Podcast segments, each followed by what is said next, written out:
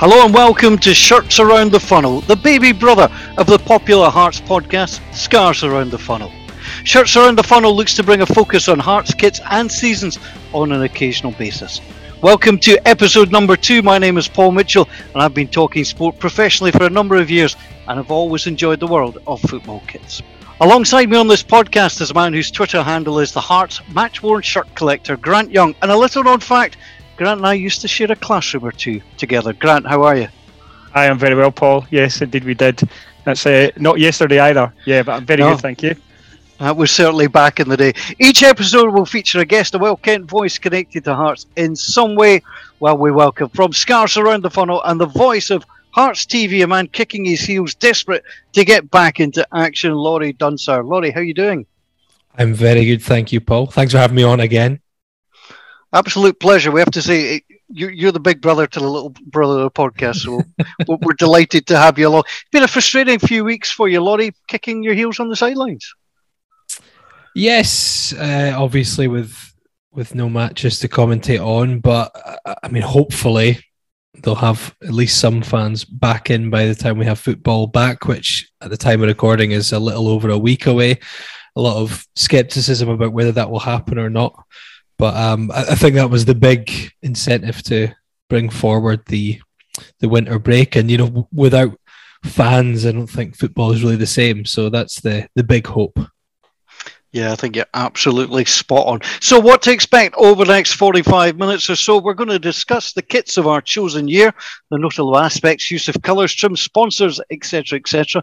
We'll talk about the players we most associate with the kit, memories of the season, and current availability of said kit, where to find it, what the value may be, and how to spot fakes and other great kit tips from Grant. So, we put out on Twitter what the season was to be. We were going to talk about. I think it's fair to say, Grant, 2014 15 was the really comfortable winner, and that's what we're going for. Yeah, indeed it was, and and in my opinion, uh, quite rightly so. Uh, both home and away are are excellent, I think. Uh, and from a fanboy of being Adidas, I, I was very excited when uh, the you know the kit deal a couple of years or a couple of seasons prior to this was announced. I always wanted Hearts to have an Adidas kit, and I think they came up trumps in the in the last year of, of the deal in in terms of the 2014-15 kit away and home. So they are they are spectacular, I think.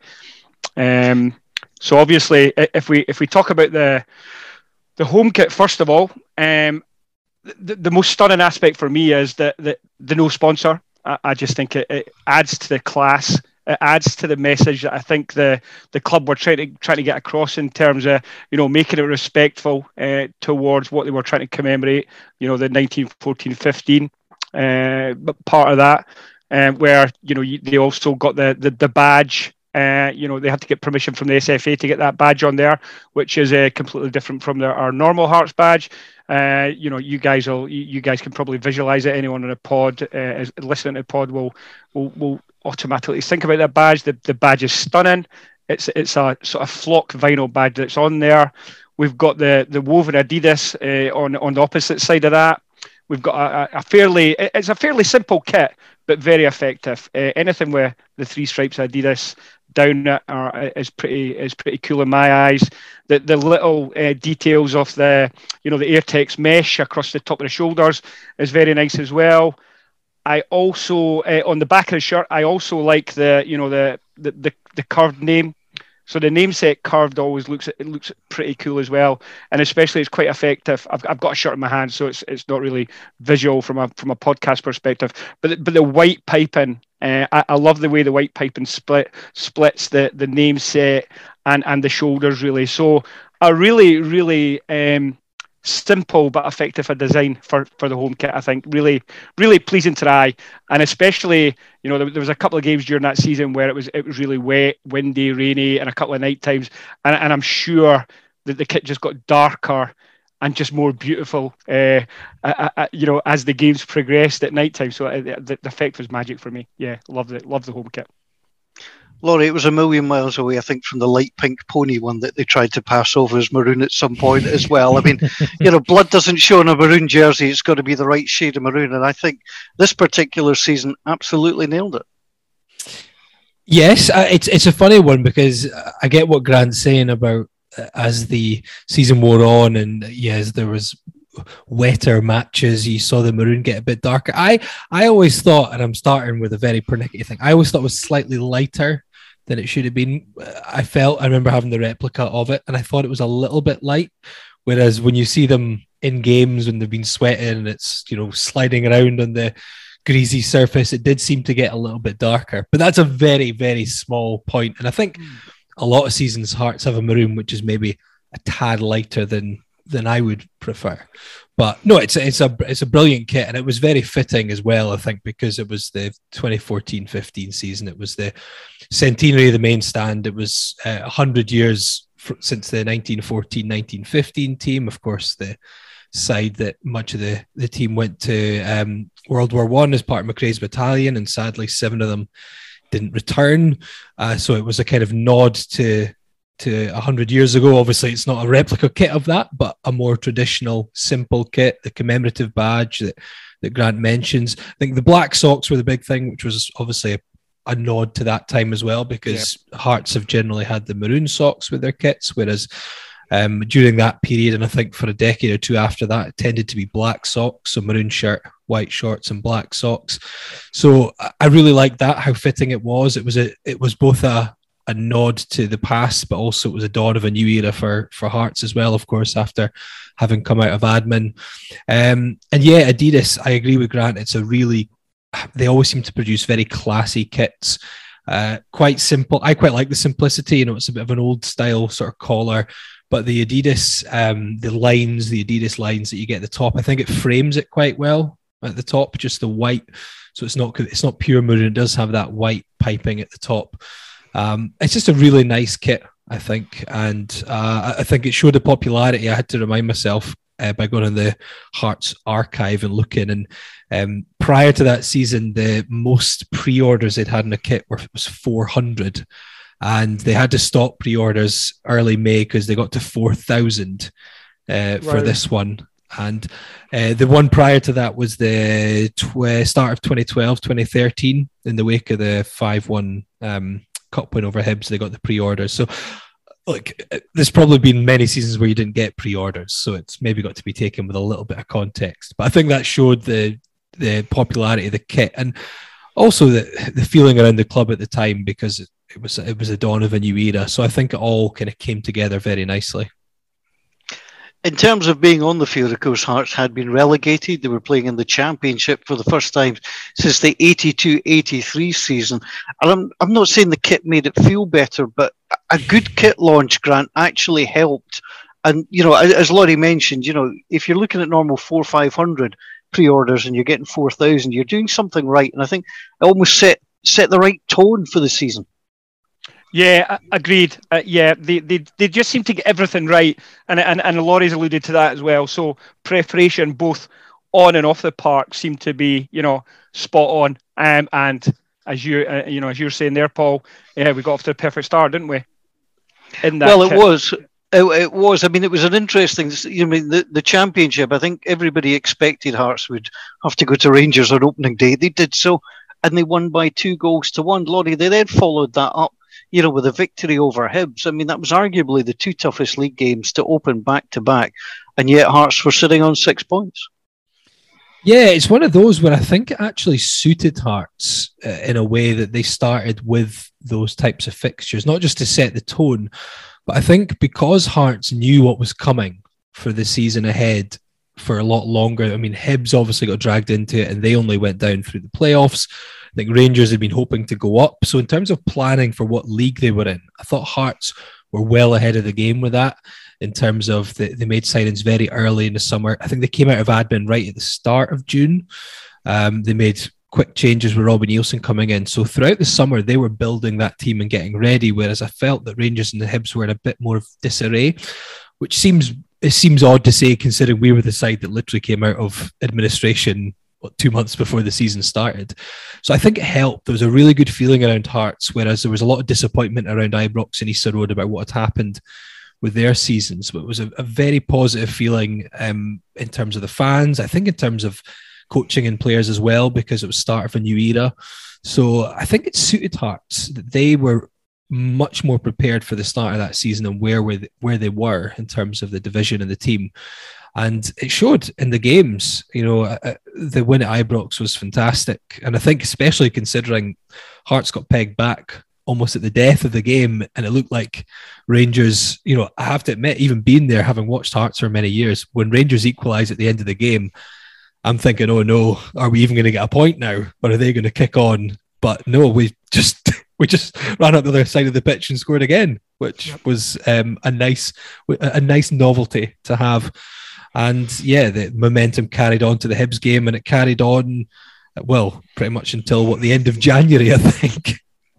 Yeah, we'll, we'll, we'll, touch on that in a minute. You mentioned, you know, players coming in, Morgaro Gomis, James Keating, El Hassnaoui, Neil Alexander came in to be between the sticks, Jamie MacDonald having departed for Falkirk. Alim Ozturk, who we'll talk about in a moment, came in from Trabzonspor. Prince Buaben came up from Carlisle United. Osman Sow was to come in from Crystal Palace, and, well, he was to get a dozen goals that, that season. Adam Eckersley came in as well in August. So there, there was some interesting transfers in. The away kit, now, I'm not a big fan of Hearts using blue in their away kit. So, Grant, talk, talk me through their away kit. Yeah, I mean, again, I, I think it, it, it's simple in design. I, I, love that sort of Argentina style. I, love the, I love the, the, you know, the, the badge. It, for me, it stands out on that kit as well just because of the, you know the the the blue, light blue, and and the white. I like the black Adidas centrally. We had this conversation the last, uh, you know, the, the last podcast where this this this central location, uh, the the the the you know the, the Adidas logo looked, looked superb. And for me, I I really, really like the the Foundation of Hearts, uh, you know, logo. I, I, think it just sets it off. It means a lot to the fans, and I know that some people have said, you know, they prefer it without the logo, but I think with a logo, it just adds that touch to class. And it, you know, it's important that, that that was on that shirt, and it's it's just grown arms and legs. And the popularity of that shirt is unbelievable. Again, it's got the you know the Air AirTex at the top, black Adidas. They've got the trim right, simplicity, but again, like the the home shirt, very effective. And I think when you you watch the team play, I just think again it, it just makes him look athletic. It makes him look strong. I, I just like the look and feel of the shirt, and I liked it when the when the squad, you know, when the, the team were going out in that shirt as well. So that for me, it's a, it's, it's a great shirt. I, I just love it. Is there an awkwardness about the position of the Hearts badge, given the fact that the foundation is right in the middle? Gives you that real burst of maroon in the middle. The Adidas being above it, yeah. I, I'm just I'm just not convinced that the, the symmetry in me. I'm, I'm just wondering if the, the badge should have been on the white stripe rather than straddling both the blue and the white as well. I, your thoughts? I, I, I, like the badge. It, it, splits. It splits, doesn't it? It splits across the white and the blue, so it pops out. You know, eh, the, the badge. Yeah, you guys have got something about symmetry, haven't you? You know, it has to yeah. be uh, clean lines. I, I, like it. I, I think it's good. yeah, I like the badge where it is. Yeah, in answer to your question. There's nothing wrong with that. That that shirt is almost perfection for an away kit, I think. Lonnie, where do you stand on Hearts using blue as an away colour? Mixed feelings on it. I mean, I'm not. I've not been a massive fan of some of the completely sky blue efforts.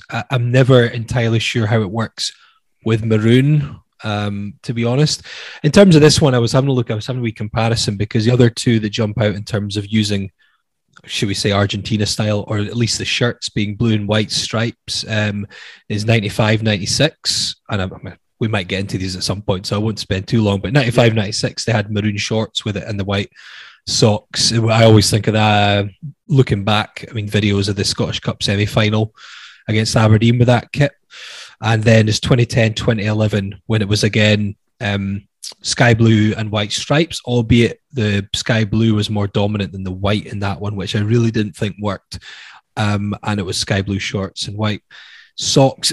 So I actually see as a kit away from Hearts. I don't mind it. I, I, agree. I think the foundation logo. I think it's great that it's on there and um, it's it's poignant in many ways. But in terms of how it works on the kit, I think it works better without it. Um, no, I mean if we're being cynical and talking yeah, about yeah, it as a yeah. kit, I mean it has to be there. But uh, I'm I'm in between. I don't mind. This one has actually grown on me in the years of past. I, I wasn't a massive fan that season, but now we look at it. I think it's better than a lot of our away kits. But I'm I'm kind of boring when it comes to away kits. I like Hearts to just have a white shirt, maroon maroon shorts, and white socks. But then, from a commercial aspect, you kind of just do that every season because no one's Yeah. going to keep buying the same kit. Um, but I thought it was quite good. I'll quickly one thing about the two kits. I'll quickly quote Anne Budge from from that season on them both, which I think shows the the reasoning behind a lot of things in the kits. And she says, um, First and foremost, we remember the sacrifices of the brave young men who answered the call to join McRae's battalion in the Great War and paid the ultimate price for their bravery. It's a fitting tribute to honour them with the 1914 commemorative strip. 2014 also marks a turning point in the club's history as we enter a new era of optimism and revival, and it is appropriate that we recognise and celebrate the achievement and loyalty of our fans whose contributions through the Foundation of Hearts have helped save the club. We are saying an enormous thank you by dedicating our away strip to the Foundation of Hearts. It is a small but significant gesture, a badge that can be worn with pride by our players, by our fans, and by the wider audience who are looking on at what the club is achieving with admiration. Taking the decision to dedicate our home and away strips was an easy one to make, given the importance of marking the past and looking with hope to the future.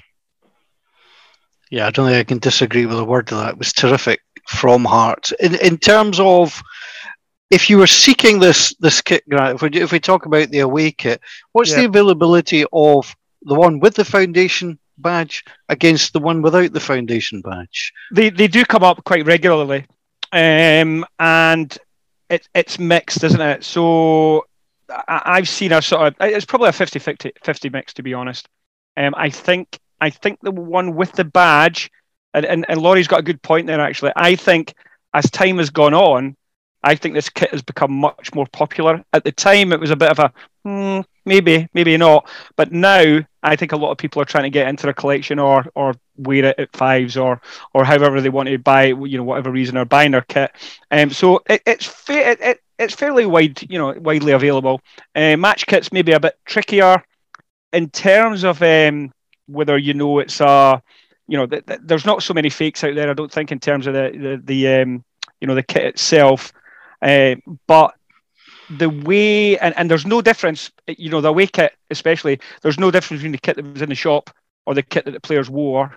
Um, so the only way you'd know that is if you've got you, you know you, you know the sizes that the players wore. So for Ah, right. instance, that It's really season, massive. Cal, Callum Paterson wore a small. Did he? Yeah. So if you if you notice a couple of there's quite a lot of photographs of Callum when he's he's jumping in the air, so action shots, or he's uh, you know he's, he's going up for a header, or he's you know diving for a shot, and he's, he's he's the strip is so small for him that it's literally every photograph you see, it's either up to his stomach or it's riding up his back, and it seemed to be, I don't know, I think I think Danny Grainger's got a lot to do with this. He seemed to be the person that started wearing kits that were a size too small, and then yeah, they, they, they are tiny sizes. Well, they're they're not tiny sizes, but the, the the trend seemed to be that players wanted to wear a kit that was at least one or two. In Callum Paterson's case, it must have been two sizes too small for him at least. Because he's not he's not a small guy either. No, is- he's giant. That's so huge. that's weird because I, I always think of footballers wearing bigger kits than what than what their sizes are. Because I would wear I usually wear like a reasonably trim kit just because I'm I'm not running about playing football Yeah. normally. But I always think of footballers like the only match worn um, shirt I have is from Julien Brellier, and it's like XL, and Brellier wasn't Yeah. particularly big. He was a kind of average, normal size guy. So I always think of footballers wearing quite big kits. But that's Yeah. interesting if he was wearing an actual small because Yeah. that's But I think going back to Brellier, I think you're right, Laurie. I think the, most of the people wore, you know, most of the players wore larger XL, right? And then, as I say, I think it was Danny Grainger. I don't know if you ever noticed, but when when Danny came to the club, the shirt always seemed a bit not that I, you know, I'm not, I'm not eyeing up men in any way. the size, but the, the shirt got smaller, and I, I don't know whether that was because so you couldn't grab the shirt, so you, you know, it was it was more difficult to tug, and then that seemed to set a trend from that season onwards. I would say that players almost wore a size down from what they actually were. I suppose if you're, you know, a fit man, you're maybe wanting to uh, show yourself off a bit as well. Who knows? well, that, that, that's why I wear an extra small just to show the rippling torso. That's why no I'm triple XL. in, in, terms of, uh, before we talk a little bit more about this, in terms of shirts in your collection, uh, Grant, yep. uh, you were holding one up earlier. Do you have a couple of match worn from that from that year? I do. Yeah, I've got um, I've got Danny Wilson's from the Rangers game actually, who I, I got from a, a, a, contact, and I have that's a home shirt, and I have a, a, a Mick Hattie home shirt, and then away kit. I've got I've got a few, so I've got I, I sponsored Callum Paterson for that season, so I've got his home kit, uh, away kit, sorry, and a, and a couple others, uh, Billy King, I think, and uh, Mr. Keaton's, which uh, is maybe not so popular as it was then, uh, and Scott Robinson. So yeah, I, have got a couple of couple of kits in that in that season. Yeah. Fantastic. The season itself, I mean, Hearts were rolling along. Um, they, they'd done really well. You know, they, they were unbeaten. They'd drawn at Dumbarton, which was the only slip up. Dumbarton came to Tynecastle in October, got thumped by five goals to one. Uh, interesting. I, I, like this as a, as a, football commentator when you get five goals in a game, it's all different players who score. Because normally you get somebody with a double, but it was so Buaben, Holt, Paterson, and King. And then came that famous day at Easter Road. Now, my position that day back in 2014 was actually at Wembley Stadium watching the NFL. I had to turn down the chance to do the game for the BBC, which annoyed me intensely, but I was down there. So Malonga puts Hibs ahead just before the interval. Paterson gets sent off 79 minutes, and I'm watching the American football. I'm with a Hibs fan. I'm watching the, you know, the, the stuff come through, and then I get, you know, the, the, the text from my son just as my friend discovers that Ozturk has, has popped in the winner. My son tells me it's a spectacular goal. It's absolutely incredible. I've got to see it. And when I see it, and, and please, the haters don't hate on me, I just went, hmm, it's all right. What on earth was the goalkeeper doing? Because surely, if that had been, and, and this is part of the problem of being a commentator, uh, and when I, I am neutral, and I, and I will stress that I'm neutral, that I always look at goals from the other side as well. And if you were a Hibs fan, you would have been furious at that goal going in. That's me being the grumpy me. Laurie and Grant, tell me why it was such a good goal. I mean, he's he's forty yards out. It, it, there's a lot of when you see it from when you see it from behind. There's a lot of movement on the ball as well. To be fair, and I I agree. If if you're a Hibs fan, um, you're looking at Oxley was in goals, wasn't he? Um, yeah. You're you're looking at his positioning and the fact he couldn't maybe readjust to get there. But apart from anything, I don't think the Hibs keeper is expecting Hearts centre back to crack a shot that good from 40 yards with with minutes to go. So I think you've still got to get it's a I think it won goal of the goal of the year, didn't it? Um, I think you've got to give it a fair bit of credit as well. There's there's a lot of movement, a lot of dip, nicely clips off the top of the bar, so it's at the furthest furthest point up in the air that the keeper is going to have to try and reach to. So I think it's a, I think it's a very good goal, and I made everyone around me aware of that, including the Hibs commentary team who were immediately behind me. Grant, how did how did you see it or not see it going? We, we were at Easter Road, so we, uh, you know, we always go. I don't go to lots and lots of away games, but always go to Easter Road uh, just in case something happens that's really exciting. It's the it's the case I, I never want to miss out. So I've only I think the last time I missed uh, Easter Road was when I was on my honeymoon, um, and that's about twenty odd years ago or something. So the view we had of Ozturk's goal was there was three of us standing there, and I think like everyone else, uh, you know, you saw Ozturk run in, and you're going, oh, I turned around to my wife and said, he's not going to shoot, is he? And then he, he, he lets this shot, shot off, and we didn't see it go in. Just because of the angle, we saw it dipping, and the, the, all the fans jumped up, and, and just the, the angle we were at, I didn't see it going in net, and all I saw was the heart support go just jump up in unison and that was it. So yeah, no, I I, I cannot criticize that goal whatsoever. It was uh, an absolute belter. yeah, I, I, I come under intense criticism in my own household. You're every just time. you're just better that you weren't there. hey, I, I was I was in hospitality at the NFL in Wembley. Believe me, it wasn't a bad place to be. If you're going to miss an Edinburgh derby, you know, go to an NFL game and enjoy fine hospitality. It was a wonderful, wonderful day Yeah. from, from that point of view.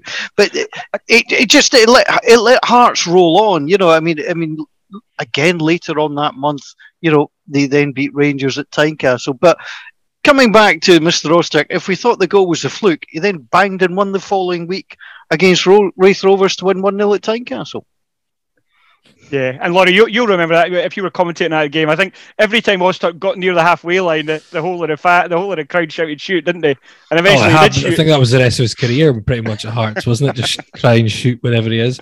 Um, yeah, I'm pretty sure if I remember rightly, the keeper was more questionable with that one as well. Yeah, because he did it. Yeah. Um, he did it three times, pretty much from range. I think was the Cowdenbeath. Was it the Cowdenbeath goal? Was quite far out as well. I- I'm going to talk about that Cowdenbeath game in just a moment because that, that was something else.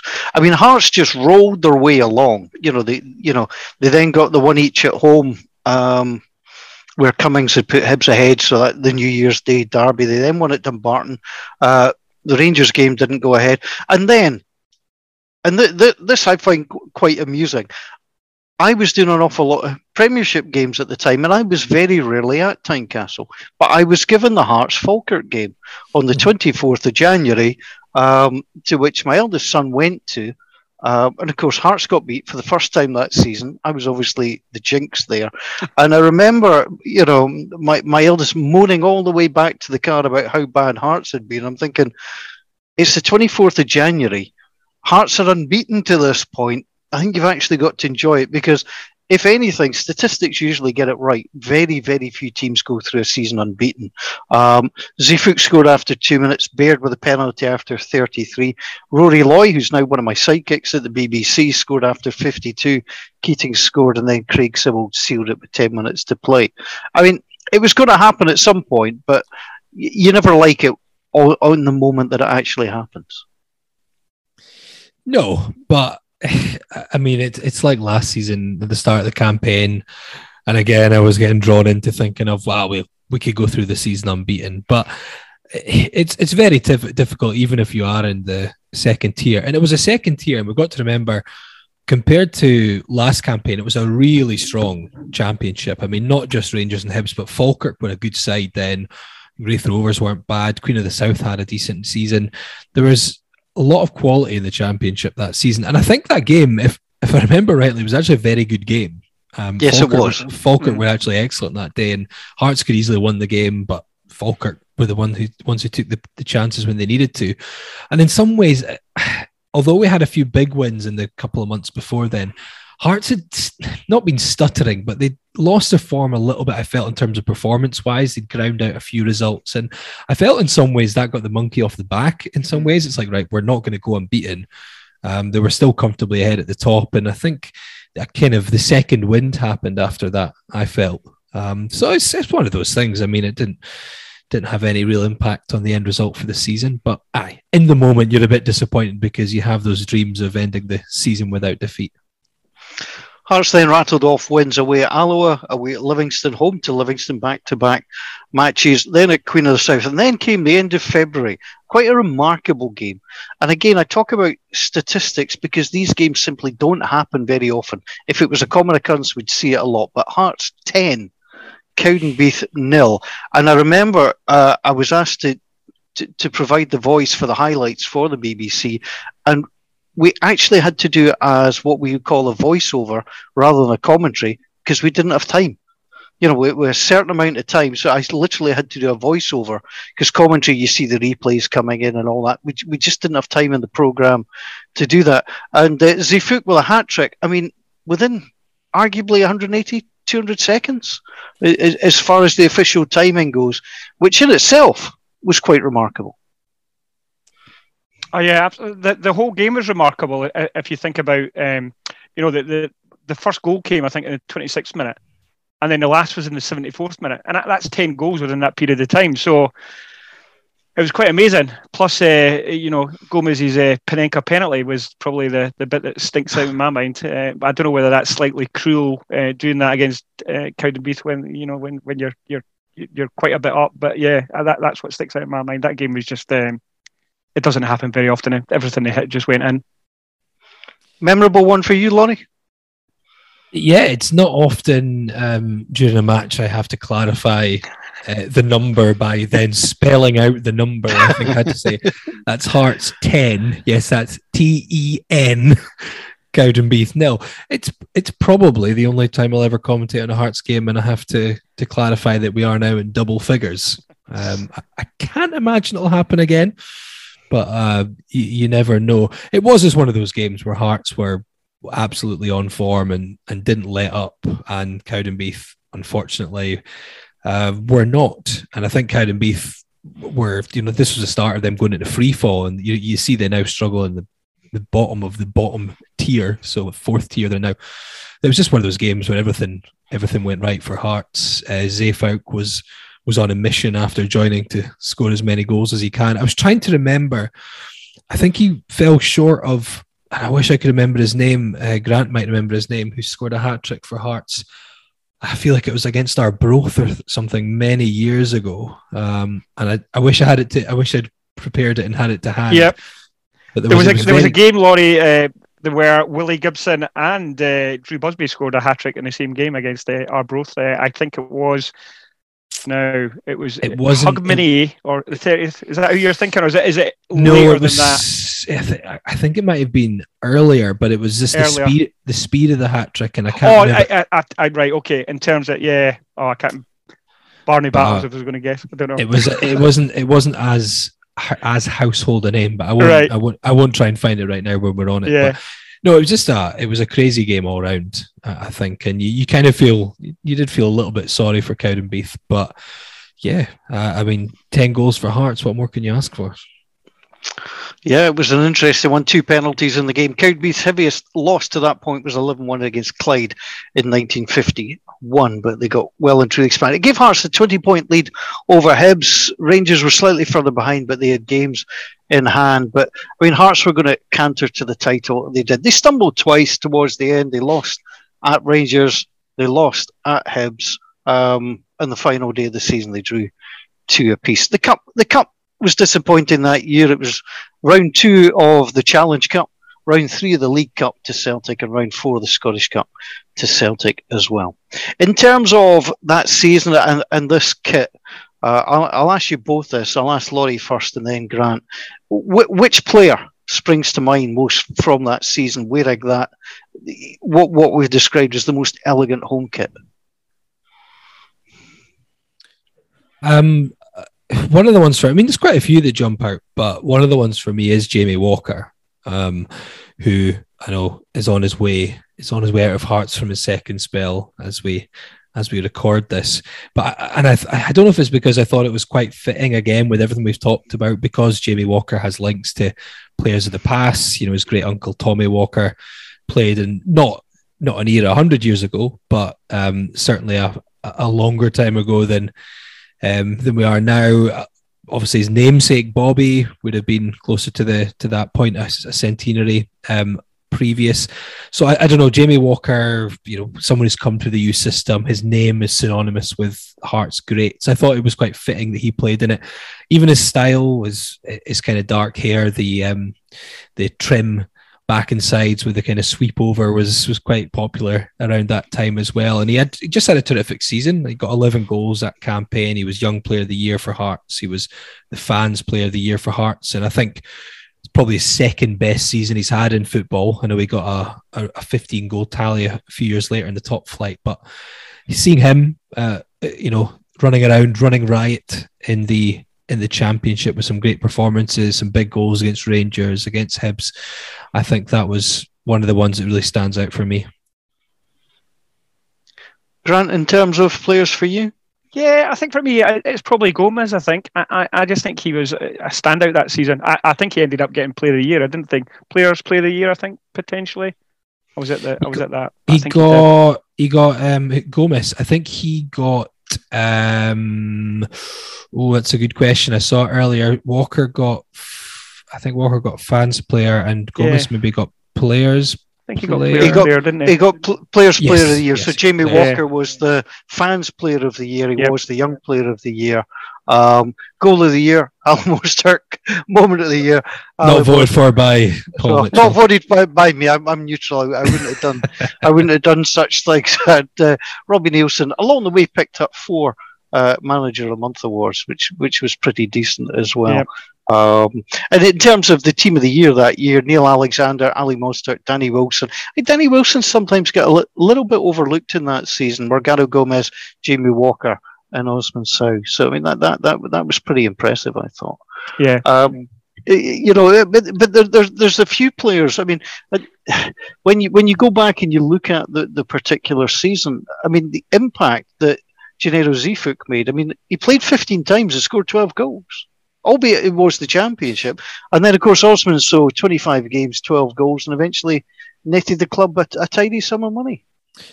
Yeah, can I be boring? And I'm going to go back to the Zeefuik hat trick. So I, I, was right in terms of the link was also a game against Arbroath. So it was Andy Black who ah, scored right, a hat okay. trick against yep. Arbroath. I knew it was a name that wasn't like a, a, a, big Hearts name from the past. And that was in 1938.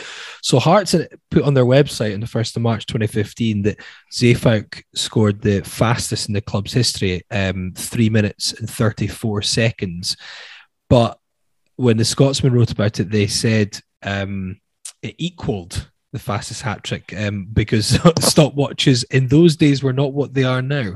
So I don't know if that's the case that we don't have it down to the very second that Andy Black scored the hat trick, just the the minutes, which I imagine were four. So um, we'll maybe never know if it's hmm. the fastest fastest Hearts hat trick or not if anyone cares. Yeah. well, I mean, now, nowadays that's the good thing is we, we can go back and at, and at least look at things. I mean, some people think football started ten years ago, or when the Scottish Premiership changed its name. You know, we, we do have a history, and we've yep. got to pre- appreciate that history going back. Yep. And I think Hearts Hearts do that well, and we we saw that with it with the history. Given the fact that Hearts had played so well, Laurie, eh, you know, to run up against Celtic in both the League Cup and the Scottish Cup. I, I, think there was a little bit of hope that something might go right in the Scottish Cup tie because it was at home, but uh, we, we, talked about Morgaro Gomis, but I mean he was sent yeah. off after eight minutes and it all went wrong. Yeah, I, I, mean we were up against it at that point. Uh, we'd already been put out in the League Cup fairly comfortably at Celtic Park, but that game was kind of spoiled. Like, like I say, I went into yeah. it with quite a bit of optimism, I think, beforehand, despite being in the championship. But yeah, it was like less than 10 minutes in when Gomis got sent off. And it's one of those where it's the typical, you can say 20 years ago, it's, or 20 years prior to that, it's uh, deemed a great tackle. But in that day and age with the force, and I think the way he went in, it was always going to be a red card. Uh, there was the um, controversial penalty that went against Hearts that day as well when the game was at 1 0. Uh, I think a certain John Guidetti managed to find an invisible foot of Brad McKay's to trip over in the box, shall we say. But you've got to remember this was a, a, a very good Celtic team. I mean, two two of the goals were scored by Virgil van Dijk, which uh, probably um, shows just the quality they had in their side. So it was unfortunate because we went through a bit of a run around that time and years before it and afterwards where we kept getting it was either Celtic or Hibs we got in the Scottish Cup. Um, so yeah, disappointing. The Hearts maybe with luck, with better luck in the draws could have gone a bit further in the, the cup competitions. Yeah, but there's probably there's probably a couple of things that kit wise I wanted to bring up, Laurie, and, and you might be able to have a think about this. We wore we wore away kit at Easter Road twice that season, obviously, and and I was yeah. trying to remember the last time we actually wore an away kit at Easter Road. I, I I remember it was a big deal because when Hibs came to when Hibs came to Tynecastle for that second game of the league season, the first home game for Hearts in the league, um, and they wore their white away kit. I remember yep. it was again, I've not got it in front of me, so I can't remember exactly, but it was talked about as a, a very um, a, a, very unlikely thing to happen uh, because Hibs had to wear the change kit, and it was because Hibs lost this. Uh, they didn't lose them. They didn't. it wasn't they couldn't find them, but they dropped the white sleeves, and I thought that looked awful. I mean, I'm not a fan of a Hibs kit, and I don't want to make this um, a Hibs related kit discussion, but mm. Hibs dropped dropped their uh, white sleeves for that season, which just looked weird, mm. and it was a very dark kit. It was very very um, dark. Yeah. So it was weird because they don't usually clash as much as that. But and there have been there have definitely been years in the past where I know that um, Paul will have probably would have preferred the Edinburgh teams to look at away kits mm-hmm. because mm-hmm. like like my father, um, I know Paul has a certain color blindness which can be an issue. And my dad is, um, I think it's actually red green. So he's told me before when we've went to Edinburgh derbies and it's been a wet, it's been a wet day. He's like, see when things are going on quickly, Laurie. I was like, I can barely tell which team's which in the box. Yeah, I mean you're right. It was that that green top. I, I was actually slightly miffed because I think Hearts and Hibs should be able to to play each other in their traditional colours.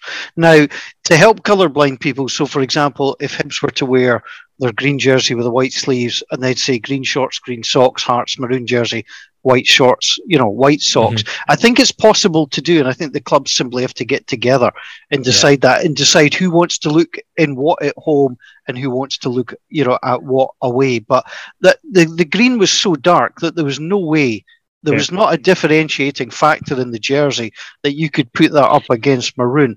And I just felt they missed a trick there, you know, because I think it's one of the things. And okay, we've seen over the years as well, you know, just to, to divert slightly, you know, Hibs and Celtic now never wear, you know, the green white hoops and the green with the, the sleeves against each other, which I think is a bit disappointing to a certain extent. Um, but that said, I, there's just something not quite right about a derby with the teams not wearing yep. the normal colours.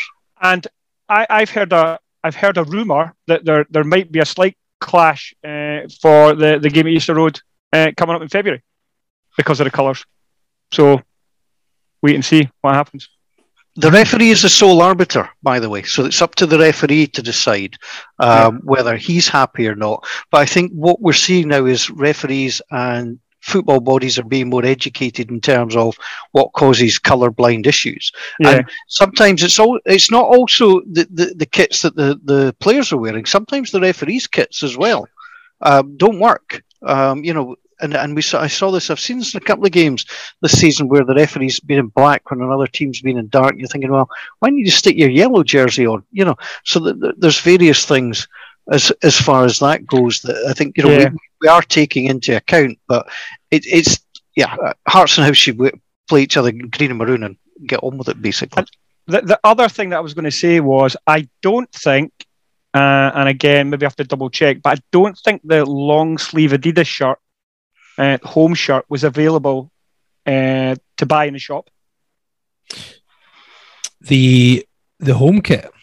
Yep, long sleeve. I don't think was available. I I think it might have been. Do you think it was?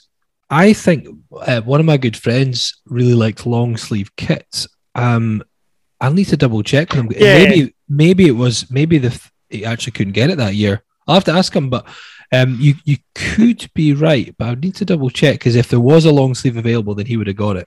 he did appear, so so they have appeared. You can get them on eBay. They they have okay, appeared, okay. um, and and when we go back to the Ozturk game, uh, the goal, uh, the Raith Rovers game, which was remembrance kit, the team, the whole team played in long sleeve shirts that day.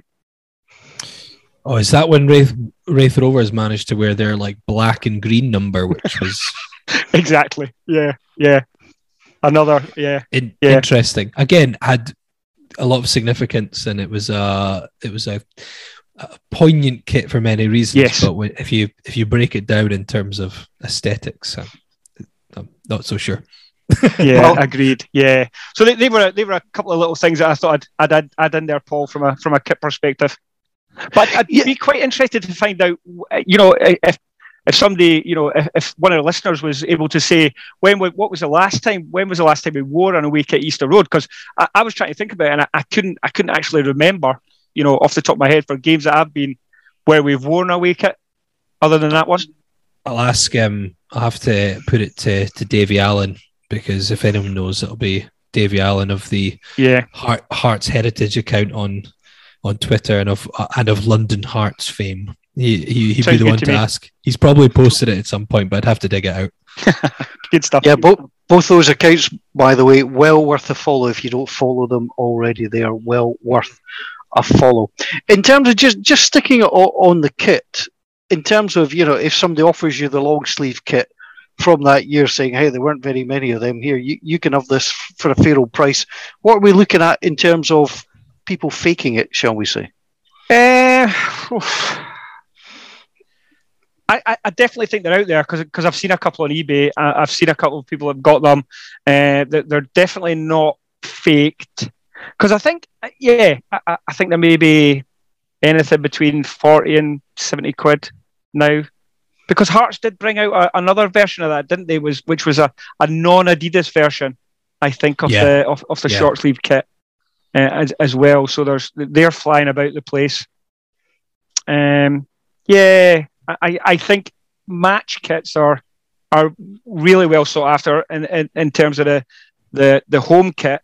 Um, and I'm still missing. If anyone's listening out there, I'm still remem- missing a remembrance kit from that season, match worn. I'd love to get one because I've only I've only got to get another one, and that's the, the whole lot done.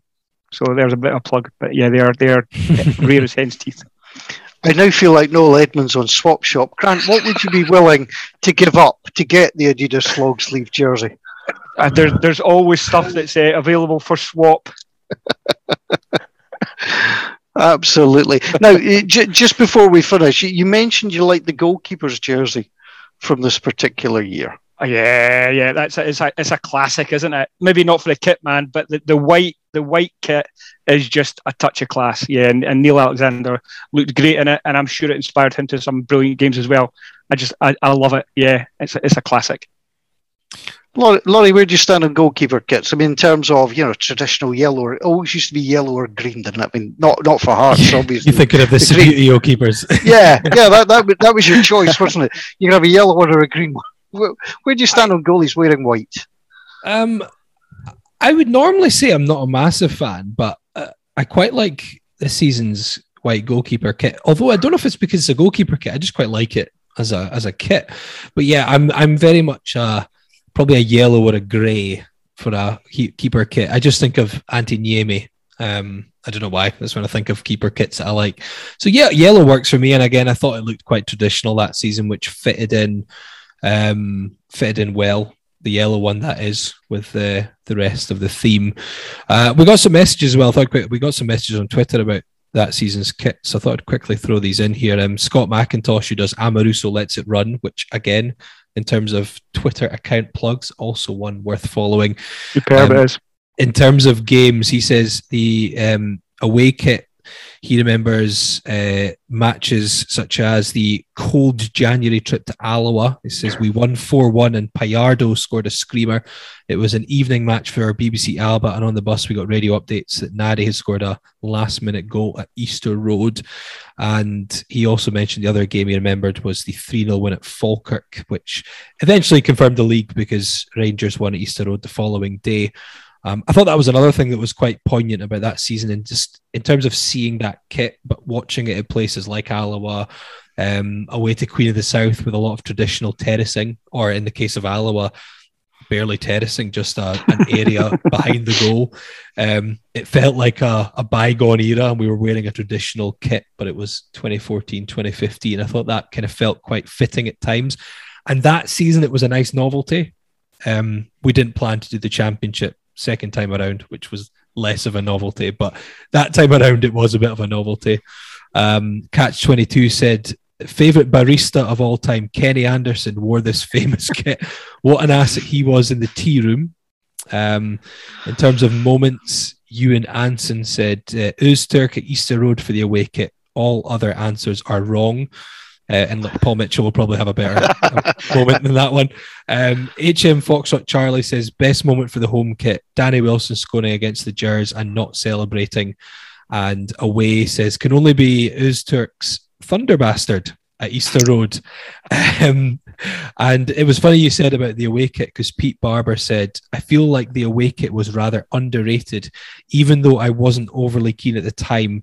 Uh, but now that I look back, it's actually a quality kit, and I wish I'd picked one up, which um, is maybe a sentiment echoed by others, given mm. what we were talking about earlier. Mm.